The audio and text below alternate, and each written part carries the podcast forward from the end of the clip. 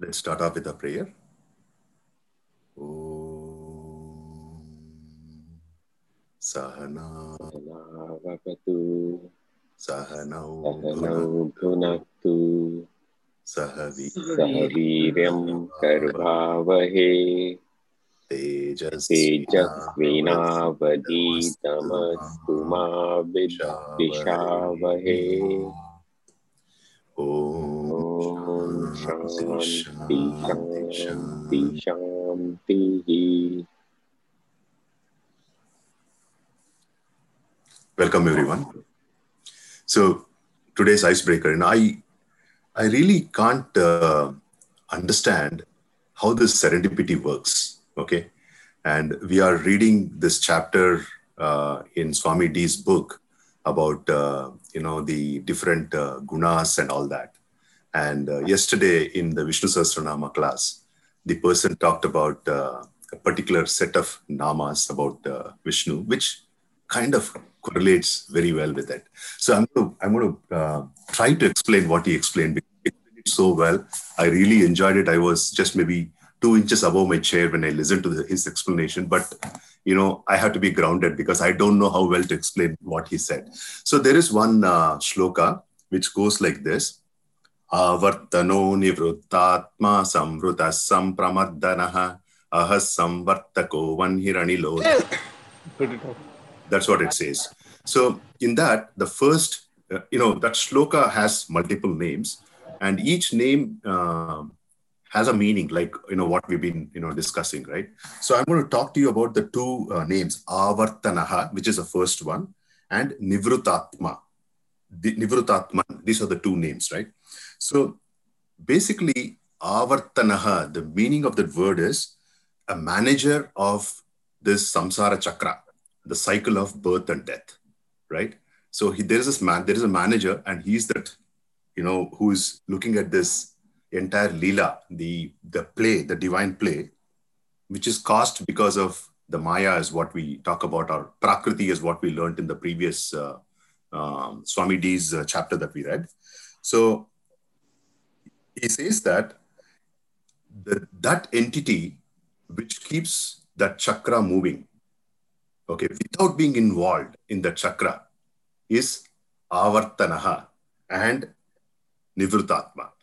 So the first word avartanaha says that this entity is responsible for the chakra and nivrutatma says that he is responsible for it, but he is not involved in it. Can you see the connection how they make in, in Vishnu Sahasranama? And I found it so powerful, okay?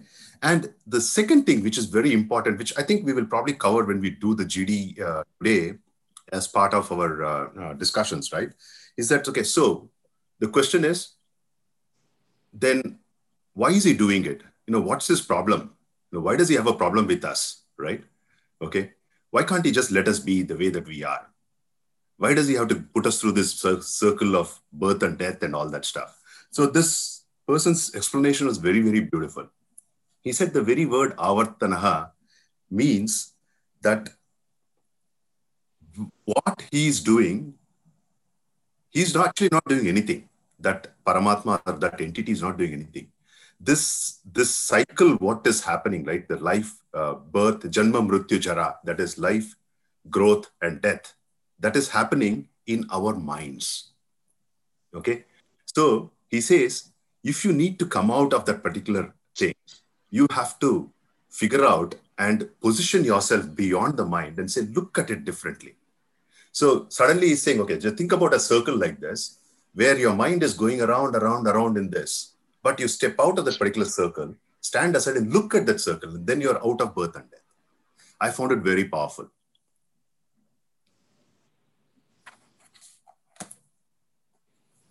All right. Any questions, comments on that? Yeah, Rajesh, don't you have to be an enlightened soul to come out of it and then look at it as uh, as a circle? But that is the point. The point is we are already enlightened. We just don't know that.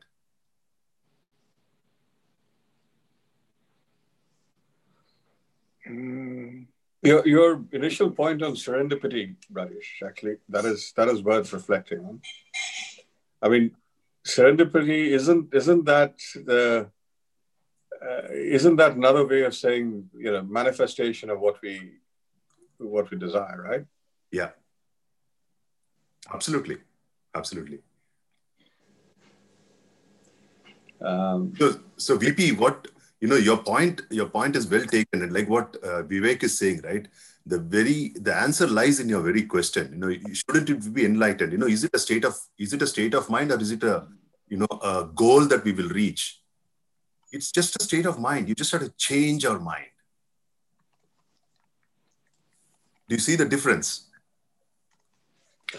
Well, Well, I'd, I'd add to that, Rajesh and, and, and VP, in that uh, the moment you, you know, the, the, the rat on the treadmill, uh, which is which is going, the moment the rat can just look look at itself, that it is on the treadmill, that is mission accomplished, right? I mean, it can keep going on the treadmill, but now it knows that it's on the treadmill. Absolutely, absolutely. So enlightenment is a very big word, but just the realization that you're on the treadmill is Yeah, a good first step. Yeah, absolutely. You were saying something, VP.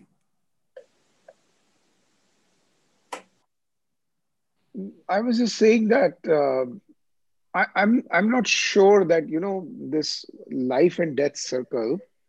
Um, we I, I I think we can intellectualize it and understand that, right?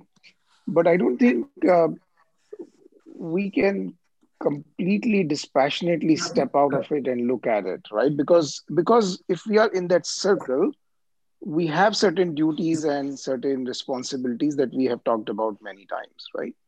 So therefore you know you're bound by those. So it becomes very difficult to you know just say that okay i'm going to step out of this completely and let it go on an autopilot because it's not me. Now now as a as somebody who's studying vedas and getting deeper into it you can perhaps uh, you know take time out of it. And and those time periods as you get towards real realization or enlightenment you will probably those time periods will only get longer. But, but uh, what i was trying to say is that at this stage it's, it's very difficult to sort of conceptualize to be able to step out of that. That's all i was saying. Yeah, good point. I see Alpana raising hand and Kishore, you also raised your hand. Yeah, Go Alpana, ahead. go ahead. Alpana, go ahead. Yeah. I was just saying that actually it's beyond mind. So you are beyond mind. So what's happening is in the mind. So the mind will not stop. Mind has duties, let it do it. But if you, when you say you're stepping out of the circle, the mind never steps out of the circle. The mind stays in the circle doing whatever it is doing. But the realization will, will dawn that you're beyond that thing in, in reality. It's like the space. So the space in the pot, it's saying that the space in the pot will merge with the bigger space. That doesn't happen because the space is space. So, so I think in the in, in the example as well, um, what we have to notice is that the circle will keep the circle is going on like a like a movie. But you're outside of that. So so vp that duties will not be in conflict. And it is not the time that will increase. You i think what you're referring to is then the yoga path the where you quieten the mind and that period you try to elongate. But try to think of you as that you are the viewer of mind doing all of these things. And viewer is also a word we tend to think that you are seeing it. But it's not the seeing but powering it. Yeah no no i get that Alpana. all i was saying is that means you are at a very high level of jnana yoga study or something like you know where you can think like that i think at least speaking for myself i think it's it's very difficult to be able to move away from this circle that's all i'm saying right you have to become somewhat more advanced in your studies to get to that point where you can visualize that? I think I'm the at the identity same stage. I'm at the same. to- I'm at the same stage like we, what VP is telling, where in many times, uh, even in our GDC, have mentioned about be the witness of your mind or see how it is playing. I am not able to uh, even know how to start doing that. What is it? What is what is the meaning of witness what your mind is doing? Just observe as like a third party. I, I'm I'm not able to conceptualize that at all.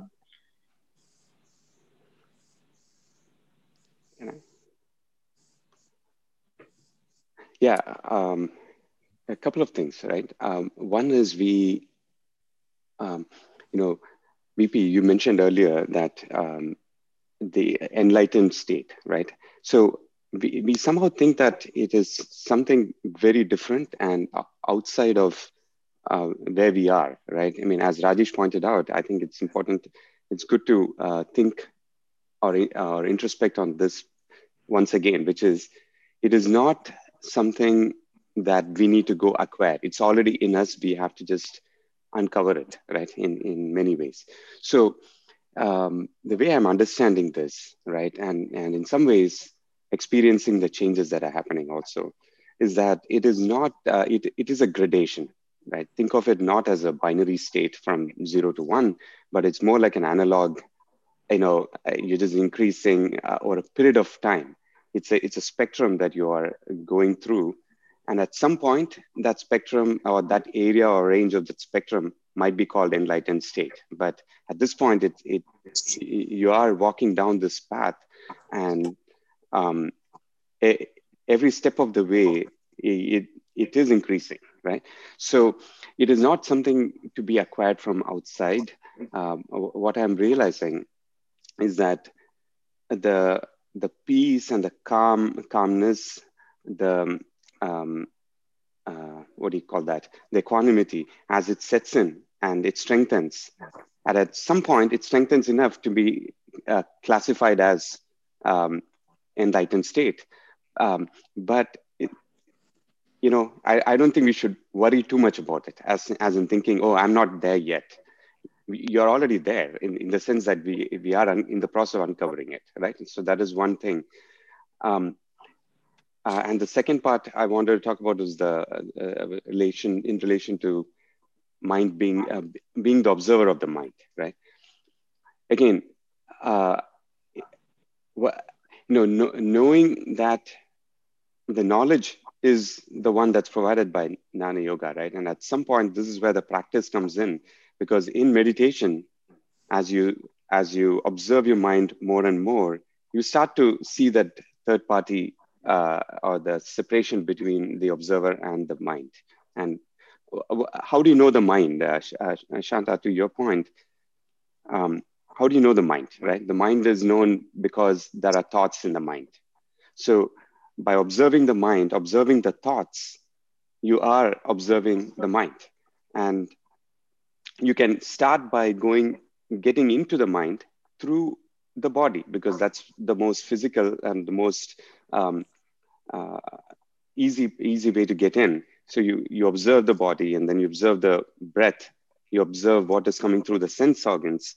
And eventually you end up in the, you realize that you're already observing the mind at that point, right? And then be able to closely observe the thoughts because you cannot directly observe the mind, but use thoughts as a as a um, means to observe the mind, right? And and same as you keep going further down, you will you will see that the thoughts slow down, and then you will you will be observing the intellect. I mean, these are just subdivisions of the mind, right? But then you will start to see things like um, oh uh, did i lock the door or did i forget to do that or you know reminders like that come come through those are typically thoughts raised by the intellect right and then you start to go beyond that too and because that will also slow down so one quality uh, is that um, as you observe this actually s- uh, slows down right so it, there is that quality to it which is that as you observe the thoughts the thoughts slow down right and you also observe the the very close link between breath and thoughts. So you will end up observing all of these things in meditation. So to me, meditation goes hand in hand with knowledge. Okay, yet to experience. Maybe I will get Maybe. there. It'll it'll definitely uh, uh, you'll get definitely get there. I mean, um, you know, to to to the uh, challenge that was uh, articulated earlier, but you know, it is these are very abstract com- uh, concepts. So so, in, in in my understanding, you know, look for practical, real life examples of how this manifests. So, again, as Kishore was saying, uh, the moment it, it's actually at the moment we become an observer of our thoughts. That's the that that itself is a big realization. And behavior changes. The thought passion changes the speed of thoughts changes the quality of thoughts changes. And then the entire world around us starts changing as a result of that. Uh, so so you know could be totally wrong but like you know the, the enlightenment that we know of what gautam buddha had and other other great people have had that is perhaps not in everybody's reach. And perhaps we shouldn't even be aspiring for that right now. But the realization that we've, we've, we've learned how to there is something to observe around what is you know the, the meta state just getting even one on the ladder if you get one or two rungs up you can see from above what's happening below uh, on, at the detail level. So that's the way i'm i'm, I'm seeing this uh, this whole learning. But but i mean uh, uh, my question that comes up again and again and and, and kishore's comment sparked that off again is you know they uh, as uh, various talks they talk about four parts to the mind. So mano buddhi ankar chit- chitta i think. Um, I'm, I'm not entirely clear as to what how they work together and where the obstructions come in in this and this so so of course ankar is ego and ego has a role in playing in sort of preventing this knowledge from from manifesting or or taking hold so any any comments on that would be very helpful. So, uh, Vivek, we will get that, you know, but there was something in my mind which I wanted to share with respect to the question what VP and uh, Shanta were having, right? So I'll go back to uh, two two things that we learned, okay, in, in the book. The first one, what we learned was, I think, I don't remember in which uh, chapter of Swami D's book, if you recall, it says something like, you know, we have to do a lot of work to be, uh, uh, to be, uh, to discover peace, but we are already that, right? Something, something to that effect, saying that you know, a lot of work has to be done uh, to get to peace, but you know, if you, but you're already that sort of, uh, some sort of a thing. What he says. So basically, what he says, uh, why I'm trying to connect that is, I think he's also in, in somewhere in the book saying that there are two two things that we always keep striving for: the pravritti and nivritti mark, right? Okay, something that we don't have, we want to do a lot of work to achieve that but something that we already have do we actually do a lot of work to achieve that? Absolutely not right? Okay so uh, if you look at the yoga path that says yoga path sort of says okay i need to do something to achieve something um, that i think i don't have at this point of time okay? And the path which is the jnana yoga path says that you're already that therefore you need to protect that Okay, so it's it's defined in uh, in, in the last chapter of Gita by uh, I think uh, Krishna mentioned it. Yoga kshemam vahamya. So basically, what Lord Krishna says, um, like our Krishna Srinivasan said, okay, uh, what Krishna says in the book is that uh, he says that you know if if we need to if we need to get something that we don't have, whether it could be a title, a home to buy, or whatever, right? Then we got to do a lot of work, and he defines that as yoga. Okay, but if you already have something, let's say uh, we have a million dollars in the bank, then we don't need to do anything to get million dollars. We have to protect that million dollars to remain it like a million dollars. That is kshema. Okay, so now the question is, okay, what where do we think we are as individuals, whether we already have that or whether we don't have that? That is the the state of being that you know supremely happy, enlightened consciousness being. What is that our mental state? you know how do we define ourselves so if we define ourselves saying that i'm already there okay i'm saying i'm using the word very, carefully okay i am defining myself at this point of time saying that I am already that. Now, if I'm already defining myself like that, do I need to do any more work to achieve that? Answer is no. But if I define in my mind, because see, again, it's a plain, plain, right? If I define myself saying that I am not there, then what do I what do I need to do? I need to do something to achieve that. And what is that something? That something is change the way that my mind is thinking. Do you see the difference in both the things? Right. I mean, uh, and but this is where the the abstract nature of that comes in, right? Because the Upanishads say you, you're already that, right? Tattvamasi. I mean, if you if you look at um, Jnana Yoga, it's pretty much that. I mean, you uh, it can be uh, those two or three Mahavakyas, I mean, no, more than that. In fact, uh, the Mahavakyas are good enough to give you that knowledge, right? I am that, or Aham Brahmasmi, and others. So but uh, but they are very abstract, right? Uh, that that needs to be grounded in reality as to how we see it today in day-to-day life, um, and that's where I think the fact that you can observe it yourself need, is important, right? And that observation happens only when the mind is settled and calm already to some extent, so that you can go beyond that and see what is there. And that process, obviously, is meditation, right? Dhyana, uh, where the mind is, the whole purpose is to slow down the mind, to still the mind, so that you can see what is beyond that, right? So, uh, because once you see that, you're convinced that there is something beyond that, and I'm not the mind, right? And you're also convinced that I'm not the body because you're able to observe it, right? So, on one side, there is logic, uh, the other side, there is this abstract uh, um, claims from the Upanishads. Then there is a little bit of logic that we apply as we learn more and more. And then the actual reality that we see, which is direct perception of that reality, right? Even if it is not the ultimate reality, at least we see that we are, we are able to observe the body, we are able to observe the mind. So that is important because it grounds us and, and helps us understand the other two, right? And we start to see um, that there is something beyond this. What is that, right? It makes us curious, and that again brings us into this nice circle, right? It's a nice virtuous circle that we can be part of. But to meditate, again, to get to that uh, stage where it's not a, it's not a. I, I, let me not make it look like it's something way out there. It is not, right? But just that even if we want to still the mind a little bit, we need to make sure that um, let's say we meditate for half an hour and that's where the other 23 and a half hours uh, what we do during the other 23 and a half hours is important to get a good quality 30 minutes during meditation right? And then what is that? Uh, uh, what is what is it that we do the rest of the uh, uh, 23 and a half hours? That is explained in the yamas and niyamas and the qualities that we discuss mm. right? So all that starts to tie in together whether it's moderation whether it's um, getting the body ready uh, in, in a certain way because you've got to be able to sit for 30 to 40 minutes in, in, without moving even a limb. So how do you get the body ready for that? There, there's where asanas come in.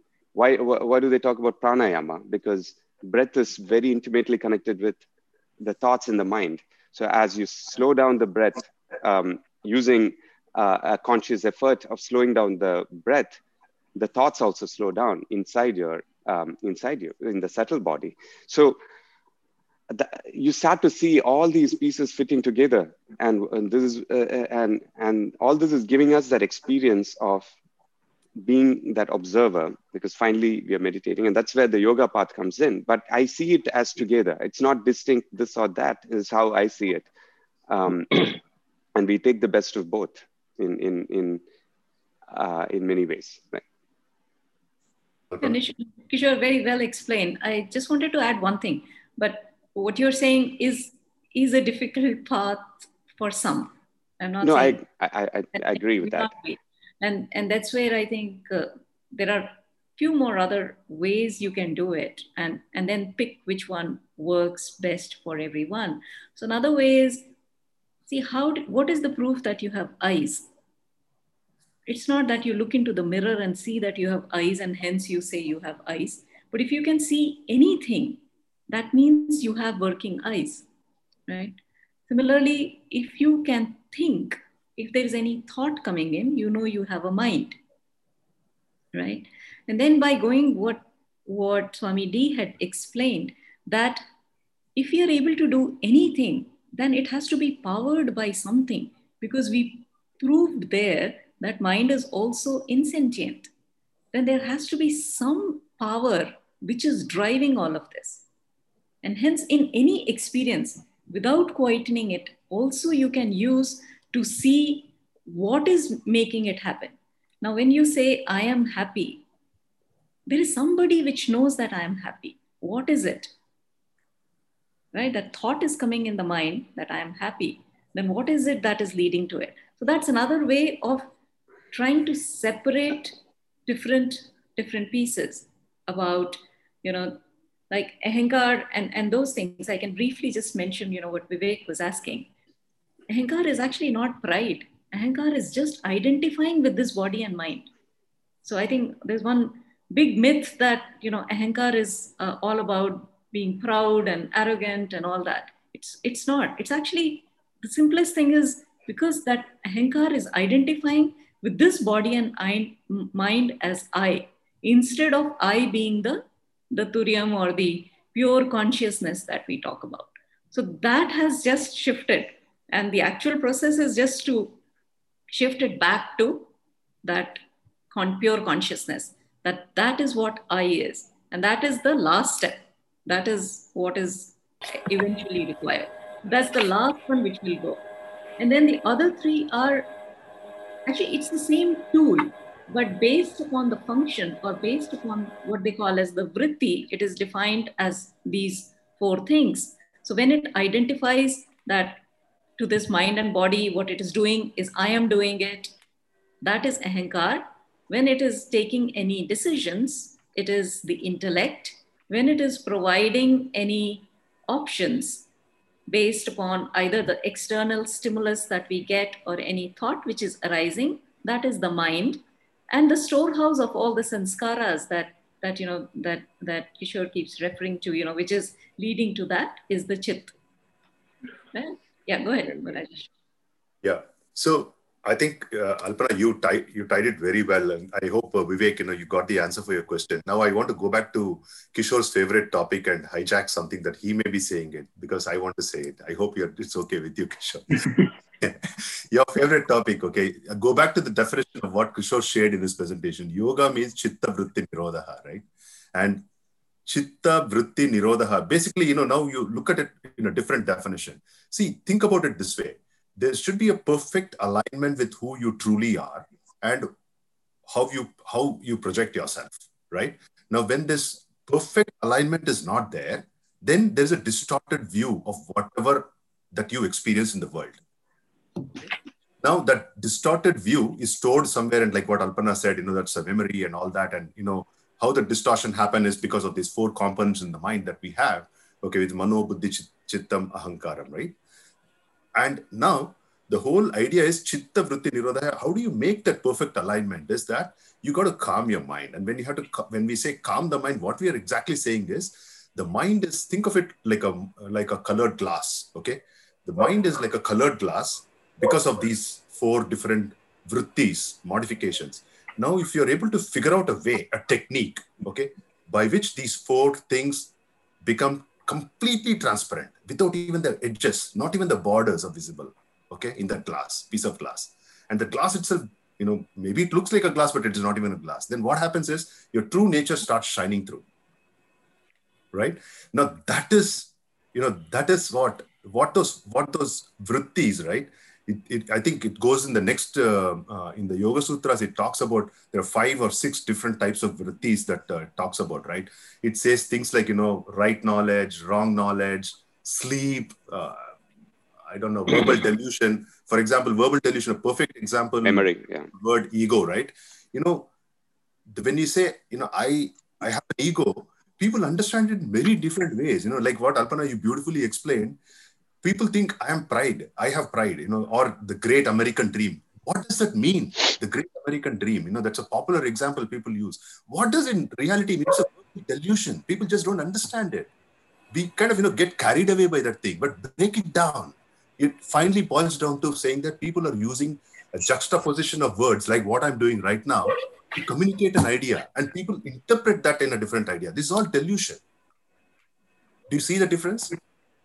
And so the meditation is that process which says, if I'm able to bring that mind to a point where I don't have any of these so called uh, distortions of the mirror, then the true image of who I am shines across.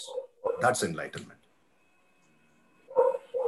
Yeah, actually, you know, last uh, last week I didn't attend the sessions. Of course, I listened to the uh, recording, and I think you know one doubt that I had, and what Alpana explained uh, beautifully explained that. So, which is, you know, that uh, uh, the, the, first uh, the twenty virtues that not virtues, twenty things that you know Krishna explains that Atmanitvam and uh, Anahankara. So I thought, you know, both were referring to the same, you know, so both were referring to you have pride and uh, one is I feel so happy about my achievements and so on. So because typically Ahankar is what we we associate with ourselves as, you know, uh, that I, I have done something and hence I am proud of that and so on. So I, I, was, I was trying to look for a difference between these two, but I think the way uh, you explain Alpana, you know, in terms of the Anahankara is not about pride, but it is about you know having this uh, you know body mind complex only. Thank you. A very short note, like the uh, the Sanskrit word split. Well, I read in one of the books. It helped me understand. So ahamkara means ahamkara, I maker. It is the the one that makes the concept that I am the I. Beautiful. Vivek, I saw your hand raise up.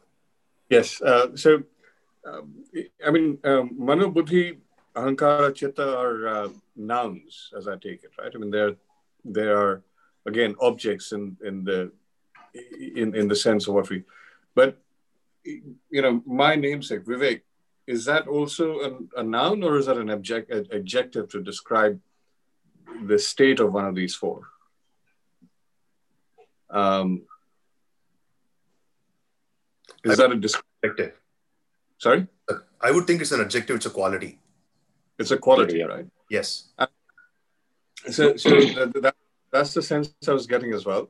But then how, how do, uh, what can, uh, what can the, the ultimate I do to, to control ahankara and bring out that quality more sharply? In a way, I, that's Sorry? That pure consciousness doesn't do anything.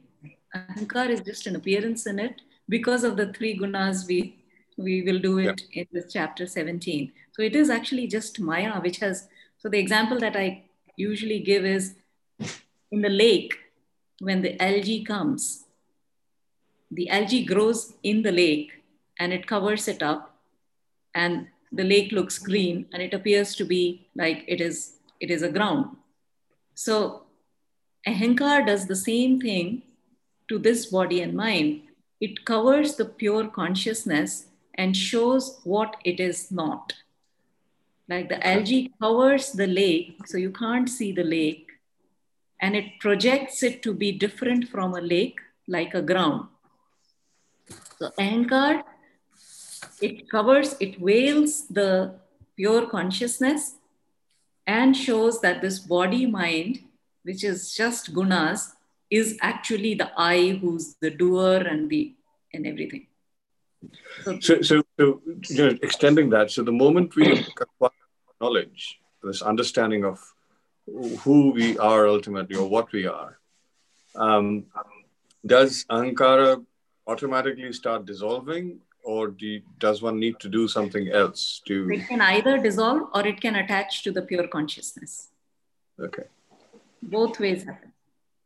And as that one happens, other, sorry, go ahead, Peter. As that last, last thing, as that happens, and the Vivek Buddhi starts emerging and becomes more prominent. Uh, Vivek Buddhi is the prerequisite for that, where you discern Correct. the the right the um, the real and the permanent and temporary.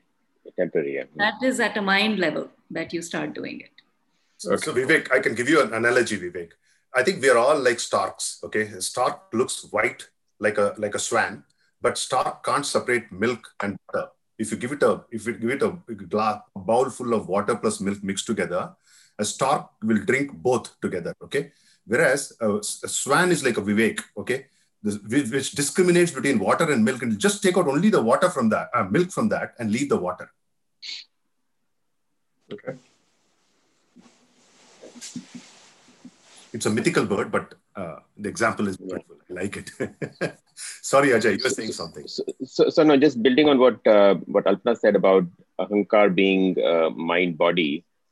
I think one explanation that I was hearing uh, was that it's really that we think the mind body that we are, that we mistakenly think we are, is doing everything, whereas you know we need to recognize that there is a force which is kind of you know involved in all the actions or all the outcomes which is beyond your control and that's kind of the ultimate consciousness. So in a, in a way sort of looking at ahankar as something which we attribute to this mind body but it is not not so.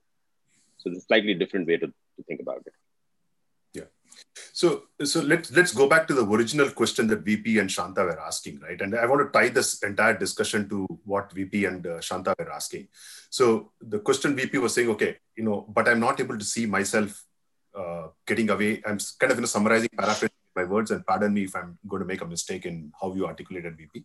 So you said that, okay, you know, then I'm not able to see uh, that, you know, uh, we have duties and we can't come out of that and we have to keep doing it. That's one thing. And second thing, Shanta, what you said was, okay, hey, but I, I don't know, I, I don't experience that, right? So now if you think about the whole thing, the way that the way that uh, uh, we are discussing here is that there is some sort of a, a preparation that we will have to keep doing, okay, to reach that stage. And why is that? That's because at this point of time, a certain identification of our in true nature has gotten either with the body or with the mind, which is the ahankara, like what in Alpana's definition, right? That, that has happened to us, whether we like it or not. It has happened to us. And because it has happened to us, we have to experience those things, right? And the only way of doing, doing that thing is intellectually taking yourself a step back, but still being involved in those things and letting go of the benefits of the results of that particular work, saying that I am not the doer to go back to Krishna's point, ahankara, yes, you understand. Yes, I am doing this. I think I am doing this. But if at the moment I let go of the fruits of action of what I'm doing, okay, then suddenly that aham drops. Okay, you're still a kara. You keep doing that aham drops. That's one way of looking at it. The, that's the karma yoga path, right? The bhakti yoga path is, oh man, I just don't understand this. I am involved in this particular, I have to keep doing this. But looks like there is somebody else who is that quote unquote perfect, but that's not me at this point of time. So there's a difference between that perfect entity and me. I, I will pray to that entity to give me that strength and confidence to get rid of what I don't think I am and then become that. That's the bhakti yoga path. Do you see the, you know, how beautifully Swamiji connects from, uh, from the first chapter all the way and, you know, putting together the whole thing. And there's a deliberate reason why Gita has been sequenced in this fashion because unless we go through this entire uh, way the way it is, that the the churning in our mind doesn't happen saying that all these karma yoga, bhakti yoga, jnana yoga, although they seem like three or four different paths, they're actually one, right? And that one is happening in the mind. Everything is in the mind. And each one of us are built differently. Because each one of built differently, the emphasis what we would lay on what spiritual practice we will take will change. Please understand that's the difference. For some of us, it may be that I have to get rid of my ahankara because aham is very strong in me. Therefore, I'm going to let, let go of all the fruits of work. For somebody else, you say, I am too small. There is somebody who is much greater, okay, who's called God. So I'll pray to him to get rid of me, that ahankara buddhi, and get there right? So it's it's it's so many different ways that you can get there. But all i'm saying is that you know gita is a practical manual. If you want to know what is the practical manual that we have to experience put together in our quote unquote life that we do just follow the gita to the word in the spirit and we are done. We don't have to do anything. Every day we'll be smiling irrespective of what happens in our life. So, um, you know, uh, in the spirit of inquiry, right? I I, uh, I just kept asking why again and again, right? So why are we doing this? If you also think about that, right? Why are we discussing Gita or why are we doing? What is the uh, Upanishad trying to get us to? Right? Why? Um, finally, it came down to this for me, at least. It is to calm the mind um, it is to get the mind to a certain state, right?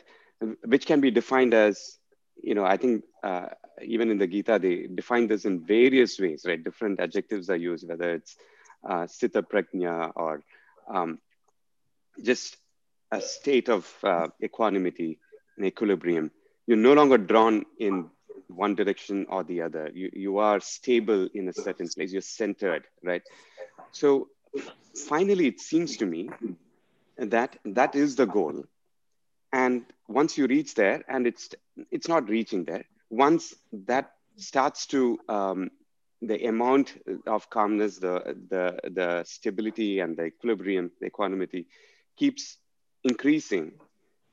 It, that itself is just enlightenment, right? And at some point, you might call that state enlightened. But to me, it's like um, we can start um, by just seeing that as as more and as we um, end up being more and more calm and at ease and in equilibrium that itself is a is an awesome goal to have in life right in general. So uh, i was struggling to see what how to point that out because there is we always hear about moksha as the aim but as uh, Vivek was pointing out, we may or may not reach there, and we cannot, in its, uh, you know, in the in the sense that um, uh, as how it's explained in the book, right? We may not be those enlightened uh, persons, but then we would have reached somewhere in between.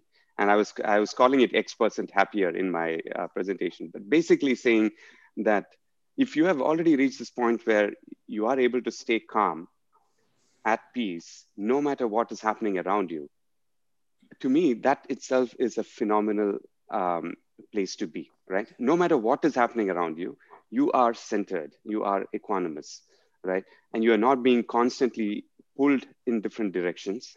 You are able to see, okay, if things happen, it's good. If they don't happen, it's okay. It's still good, right? So if you are able to stay in that spot, no matter what happens around you, to me that is is is the place. That's pretty much it, right? So when I asked why, why, why, all these different things are pointing to take us to that part. And where is that happening, right? Is it in the body? No, it's actually in the mind, right? That stability, the, the sthita prajna that we are talking about, that is happening in the mind. So if we have to change the mind or in terms of looking at it from a different perspective, then what do we act on?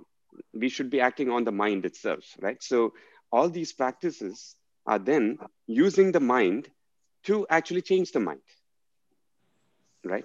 I mean, we are using the mind to actually get the mind to see things from a different perspective right? So it, it, it, then becomes the tool as well as the the final uh, the product is also that right? So in a way it is a little meta uh, in that um, in that way if you look at it. But we have to act at the level of mind. But we cannot go to the mind directly um, and act on it if there are so many other distractions around us when I say distractions, I mean because the mind is get uh, is used to getting pulled out into the um, by the sense organs, and that's where initially, at least, it needs to uh, turn turn back and take a U-turn towards inward, and that's the whole process, right? So if if you think about it, I, I it's finally about getting the mind to be at ease, and that's probably what yoga is trying to say by saying when um, when you know your uh, chitta vritti nirodha and the next word the next verse is tada drishte swarupe avasthanam right? So i'm not saying it correctly but but essentially it comes down to then you are established in your true nature. That's the next verse of this. When the mind becomes still you are established in your true nature. I mean so and what is the true nature? It needs to be the state of equilibrium. That i mean that has to be the true nature there's no other, I mean, that is nature, right? Everything settles down when it's in equilibrium. So we need to get there. That's uh, we need to find that equilibrium. So uh, maybe you know we'll just take a pause and uh, you know just get back to VP and Shanta. You know this this 45 minutes of discussion that we had. Did did it help to get some sort of a direction into some of the ans- answers that you guys were looking for, or uh, do we need to? I think so. I think so. So let's do the meditation. And we know that observing the breath and other things uh, we that we are able to practically do it. But it will at someday calm the mind. But one question i have is sometimes when you read this text you go google one word because you don't understand what it means. Then you still don't understand. You keep doing that and then you say like i'm wasting time. Okay let me go back that is still okay right? That uh, absolutely that is, absolutely. That's not like that is not that doesn't mean that my mind is not calm. That is still an inquiry, inquiry process which which we still continue. I, I i'm not able to control that. Yes uh, you're right absolutely. Only thing is i would request you know google is probably not a very good master you might have to listen to some real masters like you know swami paramatmananda well swami. that too but that i cannot search in which topic he's talking about so, that so yeah. the, the, the, the cure for that is very, very simple. You know, this is where I also struggled, Shanta, trust me. And here is what I learned. What I learned is that, you know, if you look for, let's say that there is something that we don't understand, if you go look for that particular thing at, at the initial stages or at some stage in our journey, then it becomes really hard. But if you go through a complete process, okay, start from, let's say, I'm going to reset everything. And then mm-hmm. I'm going to start from here and complete one thing let's take Bhagavad Gita or let's take Aparoksha Anubhuti or Drak, Drak, whatever. You say that I'm going to start from beginning to end and follow one person. And the way that they are articulating it, let me understand it, right?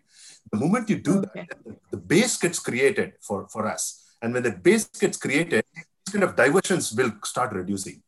I still Google, I still Google and look for lots of uh, words and understand the meaning. I no longer rely on it, especially things like, you know, Sanskrit words translated English I just mm-hmm. want to take those words in true meaning, true in the way that it's expressed in English anymore. Yeah. Because me, verbal delusion. That's what I'm trying to do. Mm-hmm. Okay. And I strongly recommend all of us, you know, coming from the Indian uh, background, right? Please do not listen to any of these things, especially if possible in English. Listen to in your vernacular. Okay and you will really enjoy it when you listen in, in the vernacular telugu tamil there's so many beautiful discourses in telugu tamil hindi you know just listen to it listen to it in that and then you'll get nuances of what exactly are these masters saying so i haven't heard anything uh, in hindi uh, so I, rajesh you or alpana if, if there's any sort of uh, place you could kind of uh, point us to that will be helpful Alpana will definitely do that. I don't know. Yeah, I, I, don't listen to it in, in Hindi. Yeah, initially yeah, no, I, I listened to everything in Hindi. I think Swami, so because of that particular reason, I was hesitant listening to anyone in English. But then I listened to Swami Sarvapriyanandaji and um, in fact, he adds uh, Bengali in between. So that helps. Yes, me. he does that. Oh, he does that indeed, indeed. Yeah, yeah. no, but yeah, I mean, he uses a lot of lot of uh, Sanskrit words, and you know, he just you know, he's he's he, he tries to go to the source as yeah. does uh, Swami Paramatmanandaji also. That's right. But I, am just thinking that if there's something which is in just pure chaste Hindi, that might be a different yeah, I have experience. Hindi, which I can share. Yeah. And one other one other request, right? Please do not read. Please listen. That's very important because when you listen, right, the way that people emphasize on some words will indicate to you, will keep on changing your mind subtly what is really important for us to follow. I love what you said, Rajesh. You know, I can't read for nuts. So when you say don't read, it's very, very comforting. I will go look for things that I can. I, I, I, will caveat it with one thing. Uh, I've found it very uh, nice to read, let's say, one or two verses in the night before I go to sleep. So oh, yeah. that part, uh, I, I do have the books right next to me. So that, that part is good. I mean, but you're reading purely for the sake, uh, sake of understanding the whole thing, no, I, I wouldn't do that. Yeah. No, but I completely agree that listening to them really emphasize on certain things. How do they pronounce? How do they break the words? I think that uh, has a much better comprehension. And by the way, Rajesh, if you have any suggestions in Telugu too, I would be very happy to know. I will. I will uh, look it up definitely. I know. I, I know there are a couple of uh, uh, people who do it in Telugu, but uh, it's been a long time I've listened to it in Telugu. But I will share something with you. Sure. Thank you.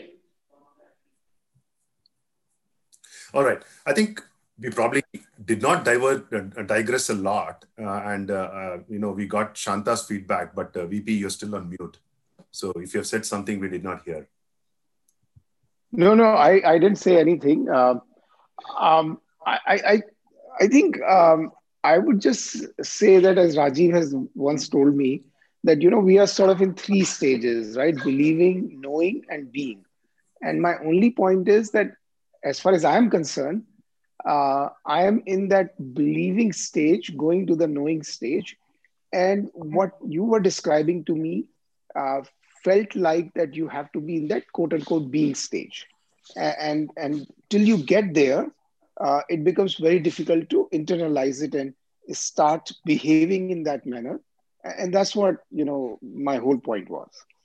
Yep. So what, what everyone has said, I completely agree with that. It is just that you, you can't, uh, it's, it's not easy to step away from that till you get to that stage. In fact, I, in fact, VP, you know, uh, I uh, want to, uh, you know, probably share once again a conversation that I had with Swami Paramatmananda, right, when I met him recently. You know, how many of you guys have read this book by The Power of Positive Thinking by Norman Vincent Peale?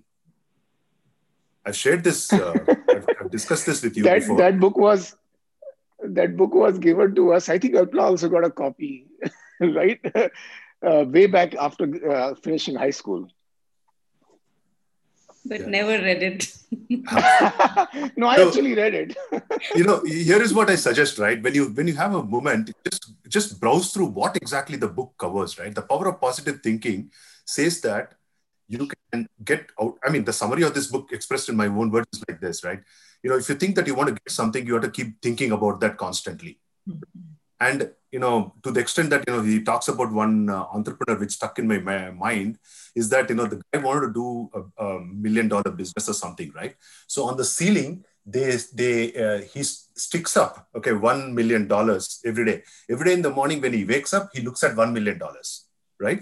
And he keeps you know uh, the mantra to himself, saying that I have to do this, I have to do this, right? Now this is used. The, the book, the principle, what the book talks about it is you can achieve what you want to achieve, right? So things that seemingly that seem to be impossible for us to achieve, you know, you can achieve it by keep on constantly thinking about it and mulling it over it because the mind keeps uh, uh, changing itself to achieve that. So I went to Swami Paramatmanandaji and I asked him, Swamiji, is all this Vedanta and all that you're talking about, is it like power of positive thinking? Then, uh, you know, I was very shocked when I learned that Swamiji read that book, okay? So he says, in a way, yes, it is like power of positive thinking, but there's a big difference. The reality, what the power of positive thinking talks about, is actually the reality which is not really true. But the reality of what we are saying in Vedanta is real.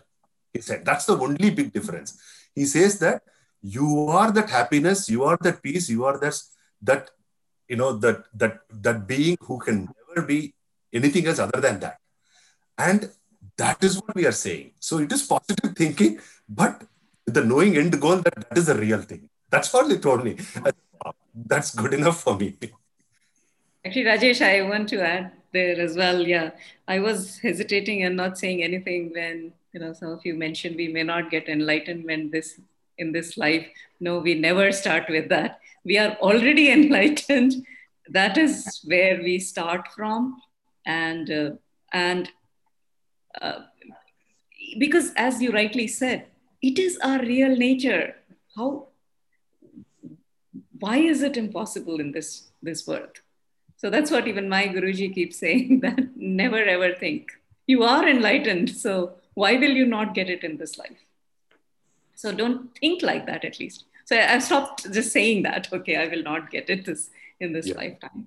Yeah. And if, if you guys recall, you know, I, I put up one slide uh, in my uh, presentation for Princeton, where I I have this I have this you know artificial prosthetic hand of a person, right? So my story when I want to when I want to talk about that slide was like this: think about an artificially intelligent prosthetic, okay, which is holding a phone in its, in its hand. And now suddenly it is so intelligent it tells me to take a bat because it saw someone that they want to go and whack that person. Now, if I if I throw the phone away and take the bat and want to whack it, am I going to, you know, am I going to get into trouble or not? I, so if I why, why should I live the life of a prosthetic arm? I should live my own life, which is my true nature. What is my true nature? My true nature is that. And if I if I'm not living my true nature, then I have to change the way that I'm living. Get rid of the prosthetic arm.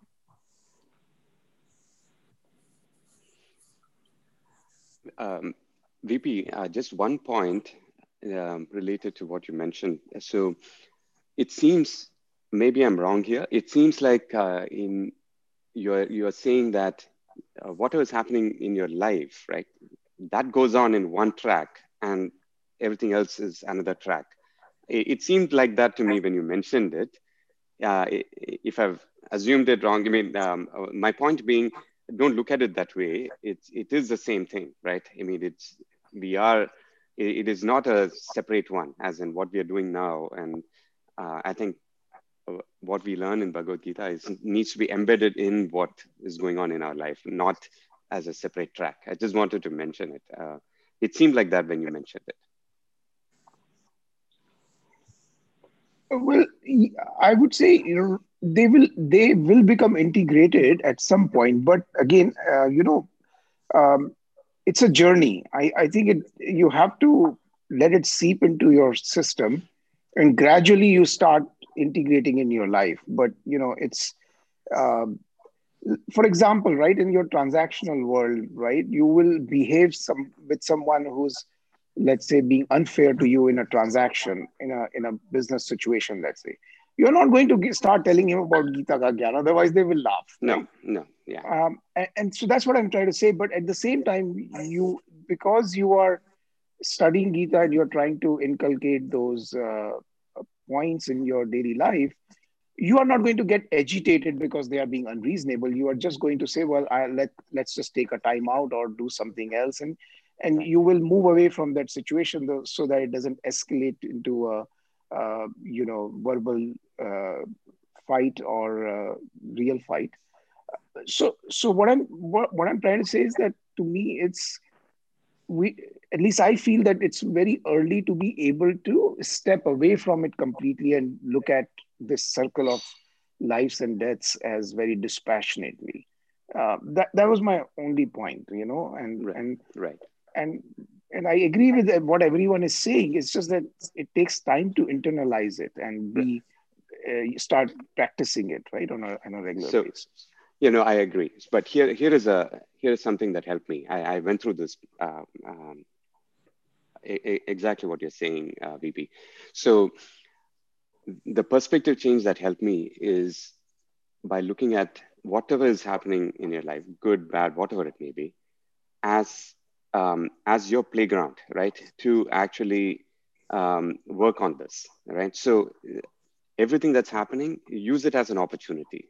Use it as an opportunity to take up any any of these, whether it's qualities or karma yoga or practicing any of these things. Obviously, we need to know what those things are, and that's what we are doing here, whether it's through Gita and otherwise.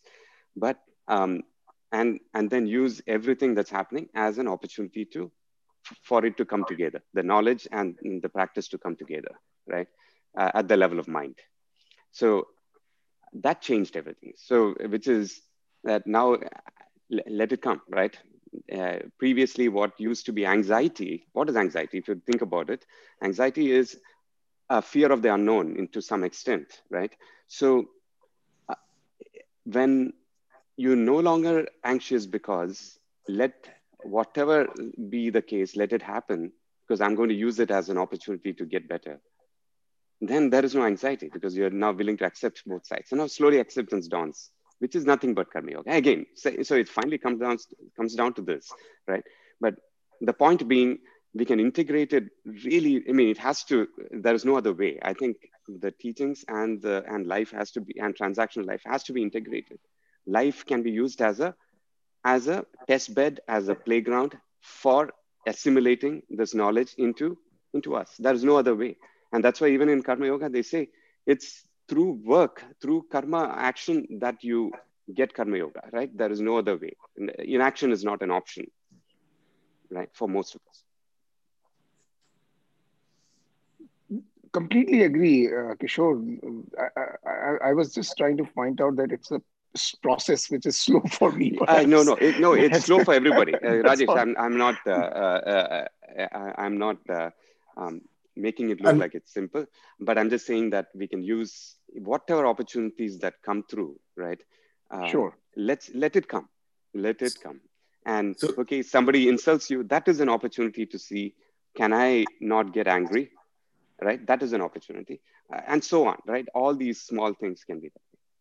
So this part of the last discussion, Kishore, the way you beautifully articulated it, is actually, uh, you know, I like the word that you used, right? Saying that everything is like a play field, right? Now, play field, it, going back to chapter 16 of Swami D's book, is kshetra, right? So he says that everything is kshetra, you know, you play around with it. And when he says it's kshetra, what he says is the entire universe and your body is kshetra. Okay. So you you say that okay, you play around. So it is a ground that is given to you for the kshetrajna, the, the person, the indweller in it, who for whatever reasons has identified itself with the mind with the mind. Now use that as an opportunity to disassociate yourself from the mind and body. That's exactly what he's saying.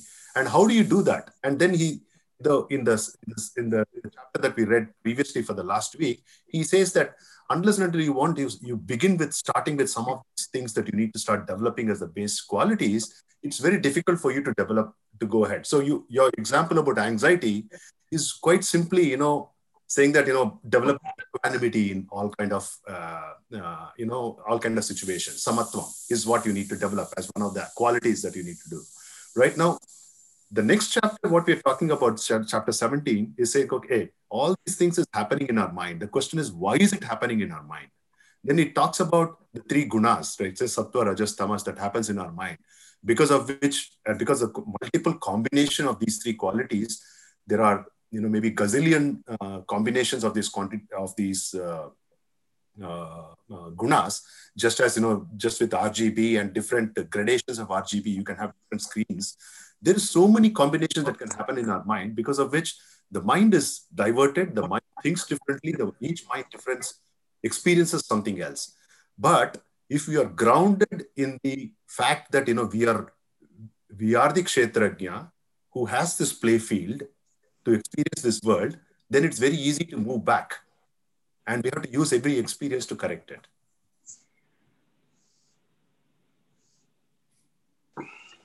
If if if if I may, very quickly, I mean to to to VP's point, which I think is uh, has got quite a deep meaning.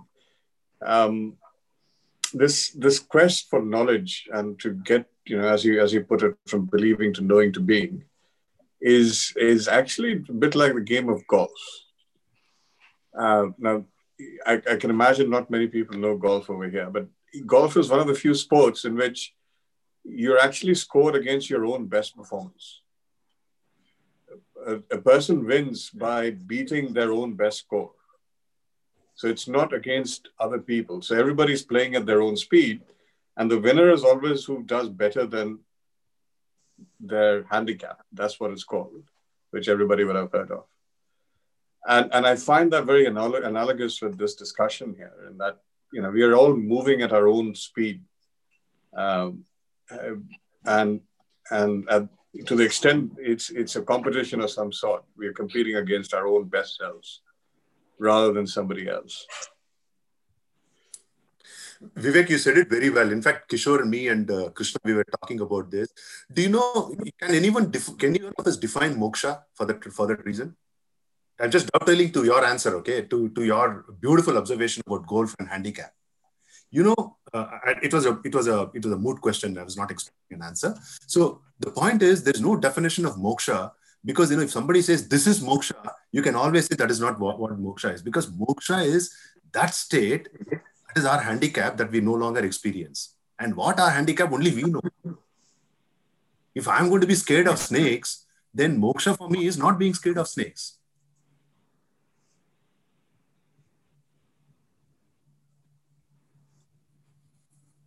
So when you when you when you do sigma of all the beings, living beings in this universe, and then say, okay, now you define moksha for everyone. That sigma is the real moksha, right? And that's the Paramatman.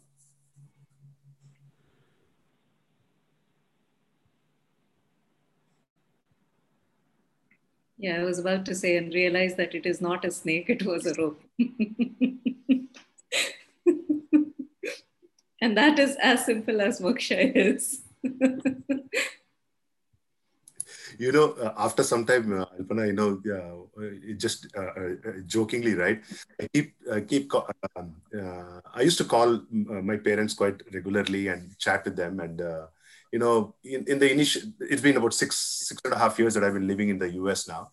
And initial conversations used to be, you know, all about, okay, how are you doing? How's your health and all that stuff. And they'll ask me about thing. These days, the last few, uh, few, uh, maybe last two three years the conversations with my parents have changed okay? We started started using examples which are in vedanta right? You know um, uh, my uh, my mom's my mom's my mom says you know i cook this and i cook that and my dad immediately says you know annamaya focusing on annamaya kosha and focusing on pranamaya kosha they no longer say you know they're no longer saying, you know, I cooked this tasty dish and all that. You are you are treating your annamaya kosha, you're treating your pranamaya kosha. I was laughing at that. Absolutely.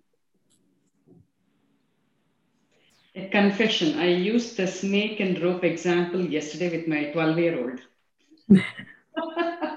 so, not just with parents, Rajesh. I think these examples are so much getting ingrained. And then immediately I took a step back. You know, it, it does seem very simple, but am I really communicating the right uh, thing to the kid? So I had to change the course. And not that I understand that completely myself, but the, it, it's on the mind all the time. Yeah, but but that's the that's the beautiful thing. I'll tell you the reason why. It's like pickle. You know, the, the more that knowledge gets soaks in, the pickle is more tastier.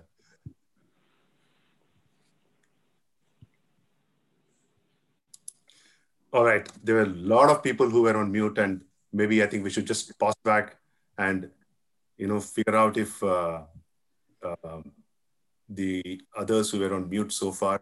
I'm trying to see how I can go in alphabetical order. I can't make out. Start with probably uh, uh, Rajiv. I can't make out any alphabetical order right here. Any comments? Different opinion, different feedback. Okay, no, I think uh, see, my belief is uh, because it's a very extensive topic, and I think we spent good amount of time, and I think any amount of time spent on this is worth it. See, uh, you know, this uh, paradigm of uh, believing, knowing, and being. My only concern sometimes is because you know uh, is that we should not create any kind of a delusional mindset. I am Brahma. I am enlightened. Jagat mithya hai mind body exist nahi karti hai i just sometimes worry you know because having read a lot about meditation and its uh, negative effects and you know how it can make you mad you know. Sorry to use this very strong language but i just feel that you know suppose you have you're doing all that and you're still in the you know believing to knowing paradigm that nam yam ashtanga yoga whatever you're doing and you have an excruciating pain okay any kind of unbearable pain. At that time, if you say, look, I'm not the mind, I'm not the body, I'm beyond that, it will not going to alleviate the, you know, उतना तो दवाई तो खानी पड़ेगी उस वक्त and you will still say भगवान जान बचा लो यार मेरे मरने वाला हूँ so you know I'm saying that I don't know enlightened people को शायद नहीं होता होगा उतना pain so when and I'm saying when it is in a tolerable range you know and to Kishore's point that that philosophy what Kishore is saying I 100% subscribe to not getting angry, not getting agitated, you know, a rebel looking for a cause. You know, I've had some of the worst and the best bosses. You know, some of the bosses are rebel looking for a cause. उनको कारण नहीं चाहिए गुस्सा करने के लिए, you know. So they're just, you know, wind blowing in their head, you know, can also get them angry. So I think, you know, trying to evolve, uh, but that still, I would say, is at a human plane. You know, what we discussed in chapter 16, what I was saying, that's what the doctor prescribed you know for a leader you know itna jaldi agitate mat ho jao you know don't try to you know shake the whole earth because you're in a leadership position because something has happened so that part i will still say is more at a evolved human being plane.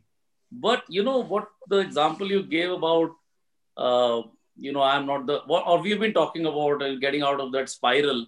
I'm saying at best, it can be an intellectual construct that the world is mithya because I don't know what is unmithya. I don't know what is real. That's the only world I know, right? I mean, unless uh, Krishna comes and gives me Divya Drishti, I don't know any other world, right? So I have to live with this world. And yes, I can believe, you know, from experience that, you know, seeing the richest and seeing the famous and, you know, with Sushant Singh Rajput, now more of, uh, you know, the people who have everything are taking drugs. So yes, you know, you know, over a period of time that one has seen people, you know, in different uh, walks of life at material level have done well, but are still happy. That part, part still I can, you know, you know, adjust to. But uh, the fact that you, ha- it is very much in your realization, in your being, in your everyday experience that I am Brahma, I am, my, I'm not the mind, I'm not the body. I think that happens only over a period of time. I don't know whether it happens at enlightenment stage or a little bit before that or it's a it's a journey of uh, you know slowly that uh, you know attachment to the material things slowly going down and the other curve going up. That i can still reconcile with. So my point is only that you know for me to live with the you know thing that uh, i'm enlightened i am brahma uh, you know can at, at best be an intellectual thing but i don't think it is still in you know at least my experience you know that that's my only point. Sorry, you're still belaboring on that issue. We didn't go to chapter 17, but that's what uh, my thing is. And again, at the end, I would say I really worry worry about delusion because uh, you know I have seen megalomaniacs from very close quarters. You know, मैं दुनिया को बदल दूंगा and you know ये कर दूंगा and you know so I've seen people you know actually they go mad literally you know but of course they are in good positions you know. I, I worry about megalomania. I worry about you know thinking bigger than yourself. And i also worry about you know ego should not you know that sly and stealthy thief should not come and sit inside. Are main to brahma hu boss. So this is my point you know. And that i'll end here no very beautifully said i agree with you and i think i think that's where uh, that's where i think I, when i look for guidance in uh, says that what we know is the world. That's why the you know Gita and Upanishads take 99%, 99.9% of the words what they use to express to describe the world and to explain how to live in the world. It's only Tattvamasi, one one thing in one uh, thing in the entire thing. The rest all is about the world. So if we think approach the whole problem with exactly Rajiv, your attitude, what you expressed just now, right? Saying that this is a play field and I'm going to use this, okay, to remove what it is, to really understand what it is. Okay. I think that is probably the right approach, which I also feel is the right thing to do because that's when you will not kind of, you know, uh, get get that uh, quote unquote delusional image about yourself, but you're not. Not that. As it.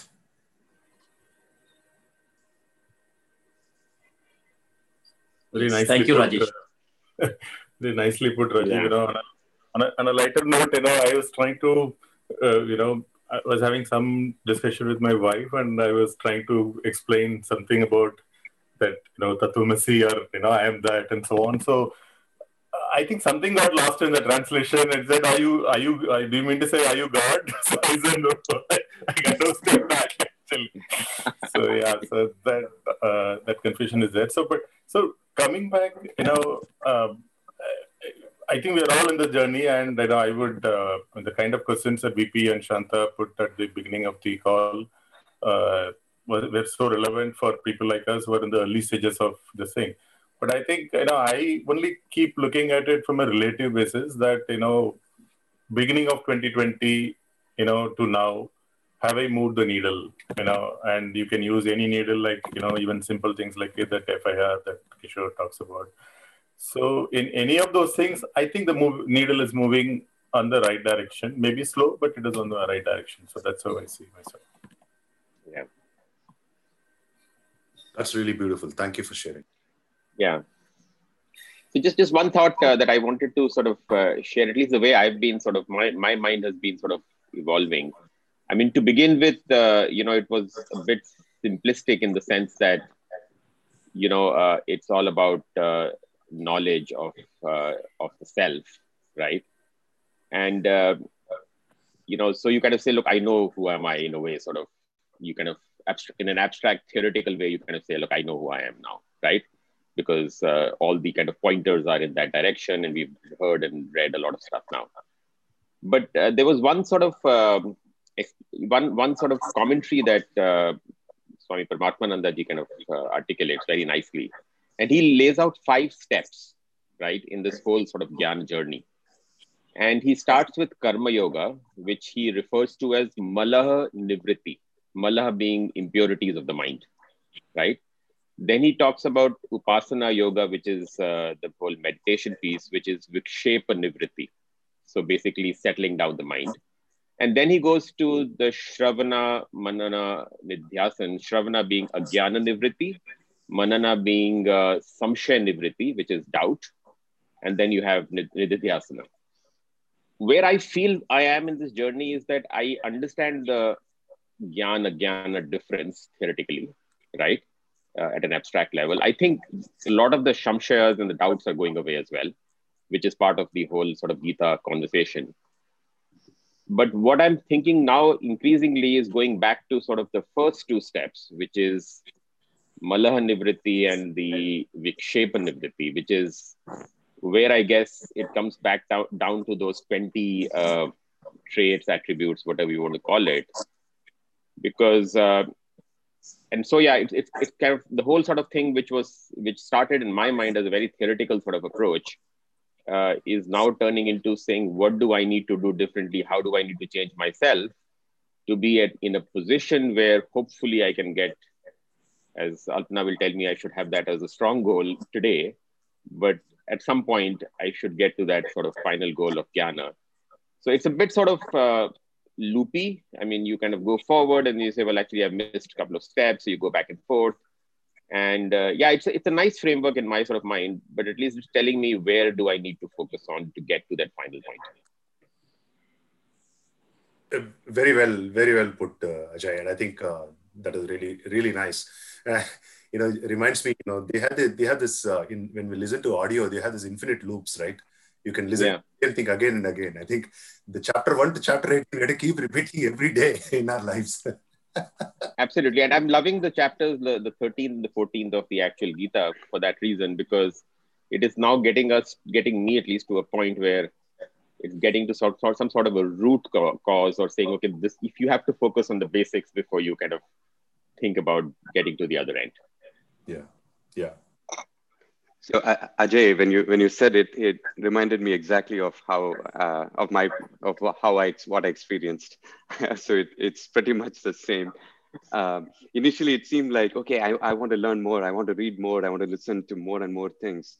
And then as I listened, it became anticlimactic. It's like, oh, wait a minute, everyone is just saying the same thing. Wait a minute, I thought there must be more, and there wasn't anything more, right? It was just Tattvamasi, yeah. and that was it in different ways. They'll come at it from a completely different way and just drop you in the same spot. And it's like, wait a minute, I thought I took a different bus trying to go to a different destination, but they just dropped me in the same place.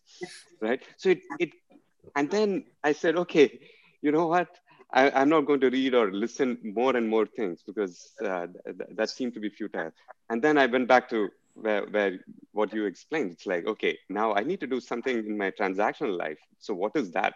And let's go back to that. And uh, that particular journey took me to yoga. in, in, in, in, fact, your in fact your presentation, which was like what three four weeks, three four week, three weeks back, was just at the right time because I was at the point where I was like, I get all of this. Why are we even having this conversation? You know, it's not that complicated. and then you kind of get to the root cause and say, well, actually, I'm like really far behind this journey. I need to kind of go back five so it's, steps. It's like, yeah, it's like you you kind of know, okay, yeah, let that be there because you there is nothing more to kind of know because intellectually you know it. Yes. Right. The the bigger part is assimilation, which is not. It is going to take a a, a different type of a journey to assimilate in in many ways. So then you come back to this, and then I said, okay, I'm going to just focus on the on this part of it. And that's where I started asking um, why. And um, then I realized in the initial part again, it seems like uh, the, the aim is to get to a calm, a stable, uh, um, um, equanimous mind. I think that became then the goal, right? And then you start to fill in how do you get to that? Um, and then everything just uh, yeah, I think falls through correctly. In, yeah, in fact, I w- I'm kind of you know the whole sadhana sadhan sadhan chatushtaya, the yama niyamas of the Patanjali Yoga Sutras, and then these yeah. twenty um, these qualities, yeah. uh, jnanam, jnanam sort of qualities, right? I mean, they're all interlinked, obviously, but i'm kind of inclined and if the group agrees i think just spending time on each of these uh, attributes has a lot of value. So for example you know alpana brought up this this kind of topic of uh, the definition of ahankara right? And i think anahankara is one of the qualities. But you know just understanding each of these individual sort of you know traits or qualities is absolutely right. paramount because we all have a slightly nuanced or you know overlapping yeah. understanding of these things. And I think just spending time on this probably is going to be worth uh, worth it for the group. If Completely agree. I, I, I think Rajesh, I agree you, with you. you pointed out last time. I, I yeah. agree with you because I, I, I knew that we will get to the stage because you know um, you know I've also been through this entire journey, right? And it's, it's the same thing. So we will have to go through this, um, but I'm, I'm conscious of the time. So we'll probably spend, take the next week to do that. I'm conscious of the time. We have five minutes, and we we don't we did not hear Mahesh and Manu speak. So we want to, and Krishna, I think you, you said something, but Mahesh and Manu, one of you can just, you know, share what, what we discussed and, uh, you know, your insights into it, please. Sure. um, so, you know, I, um, as I'm listening to you guys, you know, talking about separating oneself from like the treadmill and being the observer, I almost feel like um, is that really the end state or the, a state or is it more of a technique because i feel like i have been able to be a third party observer you know in my daily life. I, I am able to separate what i'm doing with you know and be like oh you know this person is doing this but i still did not have uh, it, it still didn't give me anything. Like it didn't help me. Uh, until now that now I'm learning about the Gita and, and, you know, understanding some of these other concepts that I feel like it's more of a technique perhaps that could help us understand or, you know, use this knowledge in a better way. Um, because I, even though I could, you know, do that in some way and not all the time, but occasionally, I did, you know, I was still very much not at peace and I, I like what Kishore said. I think the goal really for me is to be at peace and to be able to still the mind. I think that's really what, um, at least for me, at least at this point in time, that's what I'm looking for. You know, so uh, so that that's what I was just thinking. That perhaps it's a technique, perhaps it's not a state that we need to be in. I don't know. You know. Manu, I thought you already found the technique by gardening. producing so much good produces. yeah, gardening is my meditation. I will definitely say that. yeah. Yeah. and and you know on, on a on a lighter note talking about you know uh, how we relate to uh, the rest of the family with, with what we're learning, right? The other day, my, my daughter was, uh, she'd been studying chemistry all day long, and at night she was like, my brain feels so tired. And I said to her, uh, I'm so happy that you realize that it's your brain that's tired and not you.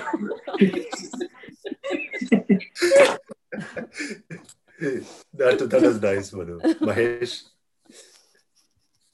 Yeah, uh, you know, it's so easy to say Brahman, I'm Brahman, Tattvamasi, and this and that but looking at the practical aspect of it, when you teach a parrot, you know, you, it would say Rama, Rama, it'll say, but when you catch hold of its neck, it'll call Mara, Mara, you know. So, I mean, it's, it's, I mean, it's so easy to say, you know, you are Brahman, you are this, you are that, but when the real neck, I mean, somebody puts a knife on the neck, I mean, you can't go by the saying that I'm Brahman, please cut my neck and this and that. You know, so I mean, you cannot be aloof.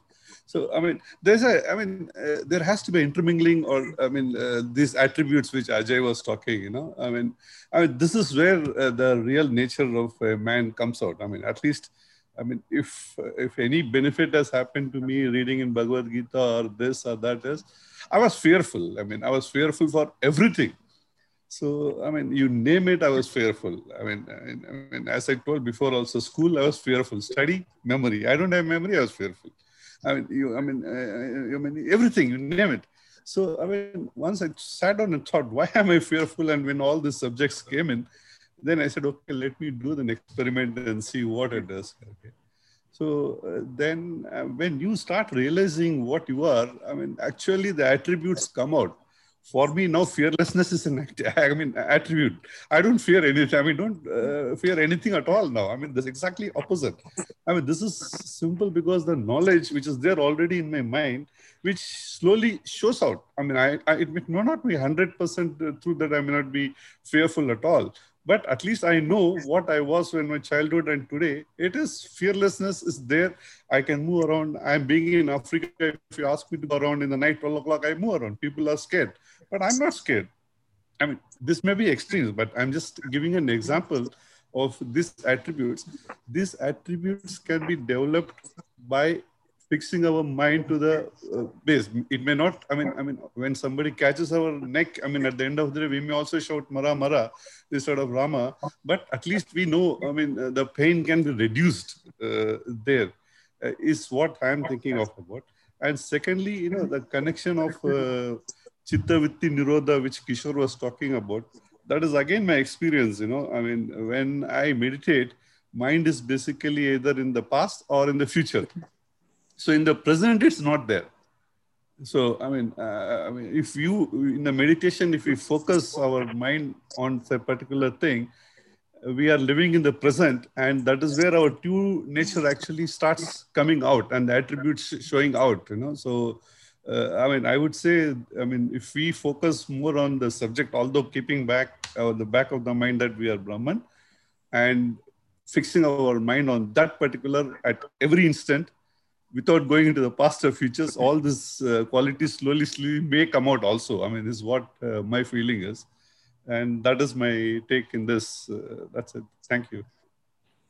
Very beautifully explained, Mahesh. I think your example about the fear uh, fear and fearlessness is very good and that is also the pratipaksha bhavana right you know you have to you have to start you know at some time or the other start cultivating that opposite habit which which the gita talks about you know the bunch of qualities that you know we, maybe we don't even recognize that some of them we have or we don't have but when you start you know like what ajay you said if we let's say we go through each one of them at uh, in a little bit more detail and understand what it means then maybe we'll realize, oh, we already have this, but we're not exhibiting it to the extent that we should be exhibiting, or we don't have it.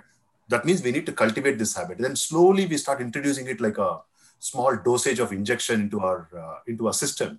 Then we, over a period of time, we become so strong that that particular muscle in our body would have developed so much that we will start exhibiting it for reality.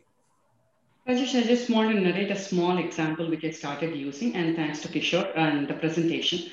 I have this habit of overthinking.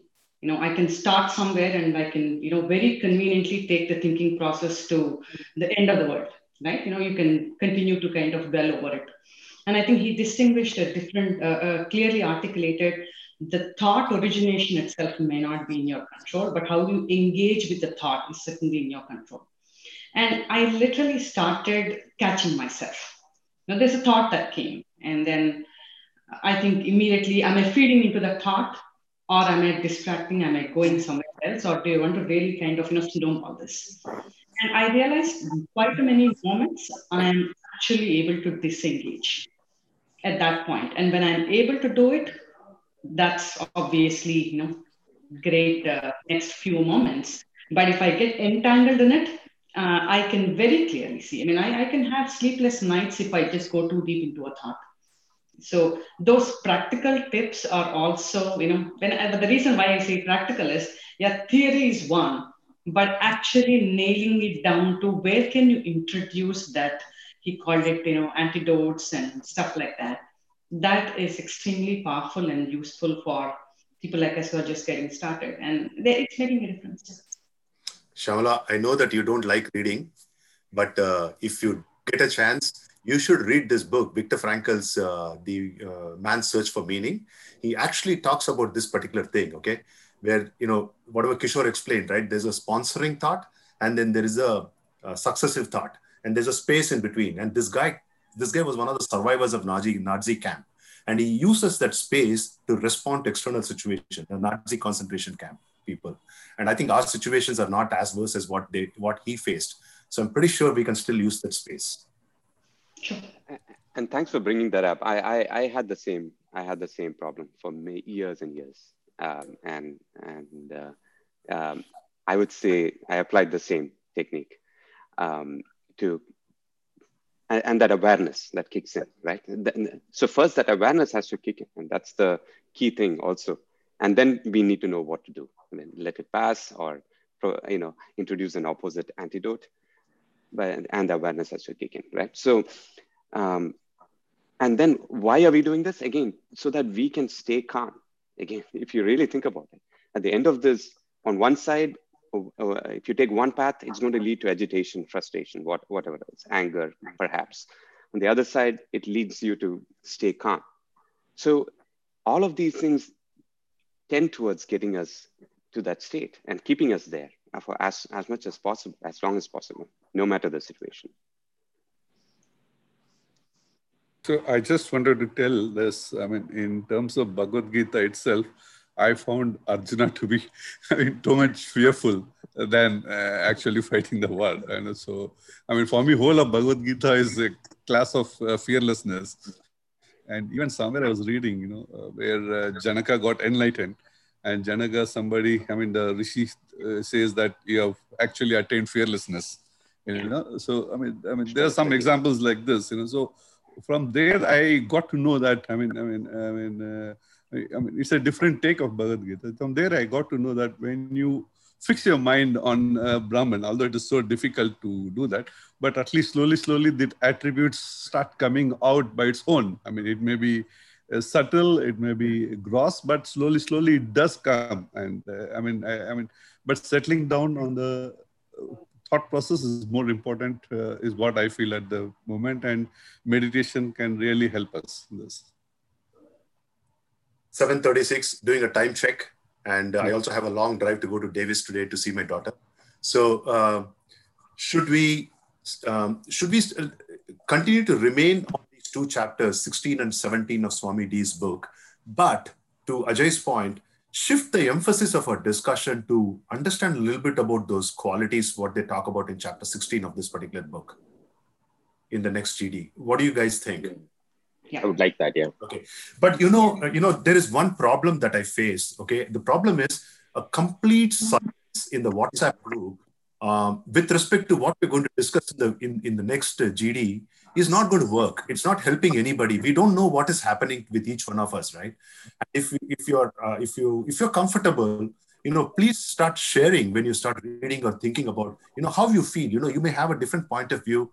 You may think that you know it may be the right or wrong. You know, nobody cares. At the end of the day, you know, it's think of think of the group as a mirror for each one of us. Okay, we are only trying to uh, resolve. If I have a doubt, I'm coming to, to to the group to get something resolved right? So if we start the discussion, then I think it'll get more productive. Otherwise, I can tell you, and I'm really good at diverting the discussion to what I want to do. Okay. And I don't want that.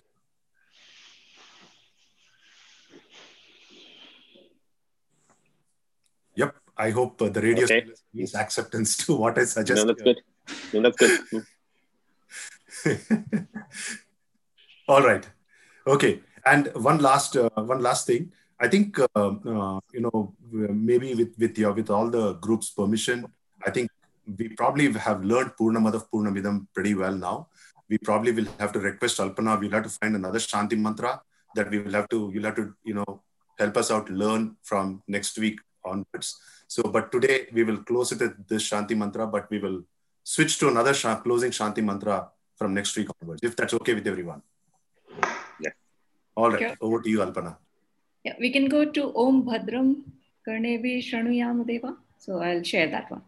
Yeah, with the meaning. Thank you. In fact, I was I was listening to Taittiriya Upanishad, and that's exactly what I wanted you to uh, say, and you said that. Thank you. right.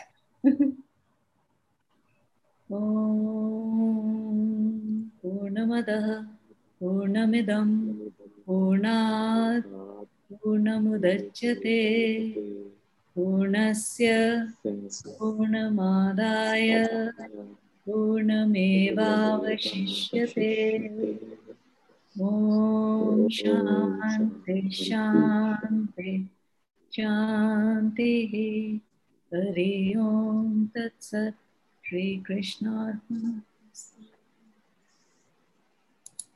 Hare Om Hare Om have a great Sunday and uh, see you around next week Thank you. Thank you. Bye. Bye.